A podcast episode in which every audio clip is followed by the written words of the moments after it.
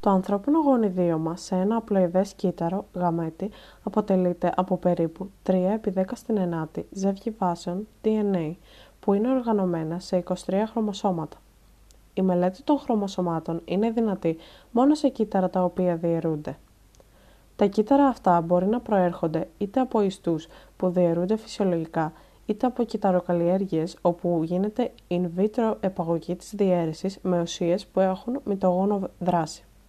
Τα χρωμοσώματα μελετώνται στο στάδιο της μετάφασης όπου εμφανίζουν το μεγαλύτερο βαθμό συσπήρωσης και είναι ευδιάκριτα. Επειδή σε ένα πληθυσμό διαιρούμενων κυτάρων το ποσοστό αυτών που βρίσκονται στη μετάφαση είναι μικρό, χρησιμοποιούνται ουσίες, οι οποίες σταματούν την κυταρική διαίρεση στη φάση αυτή. Στη συνέχεια τα κύτταρα εποάζονται σε υποτονικό διάλειμμα ώστε να σπάσει η κυταρική τους μεμβράνη και τα χρωμοσώματά τους απλώνονται σε αντικειμενοφόρο πλάκα. Τέλος, χρωματίζονται με ειδικές χρωστικές ουσίες και παρατηρούνται στο μικροσκόπιο. Κάθε φυσιολογικό μεταφασικό χρωμόσωμα αποτελείται από δύο αδελφές χρωματίδες, οι οποίες συγκρατώνται στο κεντρομερίδιο. Το κεντρομερίδιο διαιρεί κάθε χρωματίδα σε δύο βραχίονες, ένα μεγάλο και ένα μικρό. Τα μεταφασικά χρωμοσώματα ενός κυτάρου διαφέρουν μεταξύ τους ως προς το μέγεθος και ως προς τη θέση του κεντρομεριδίου. Τα χρωμοσώματα ταξινομούνται σε ζεύγη κατά ελαττούμενο μέγεθος. Η απεικόνηση αυτή αποτελεί τον καριότυπο.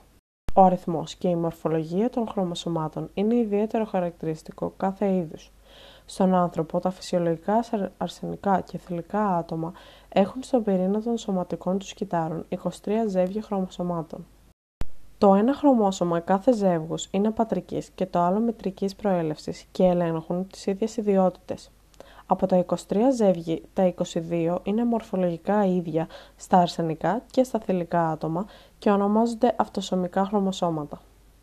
Το 23ο ζεύγος στα θηλυκά άτομα αποτελείται από δύο χ χρωμοσώματα, ενώ στα αρσενικά από ένα χ και ένα ψ χρωμόσωμα.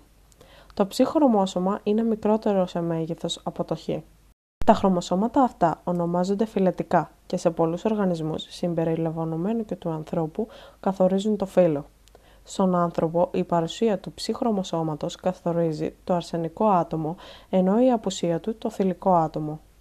Έτσι, ένα φυσιολογικό αρσενικό άτομο έχει 44 αυτοσωμικά χρωμοσώματα και ένα ζεύγος χ ενώ ένα φυσιολογικό θηλυκό άτομο έχει 44 αυτοσωμικά χρωμοσώματα και ένα ζεύγος χ.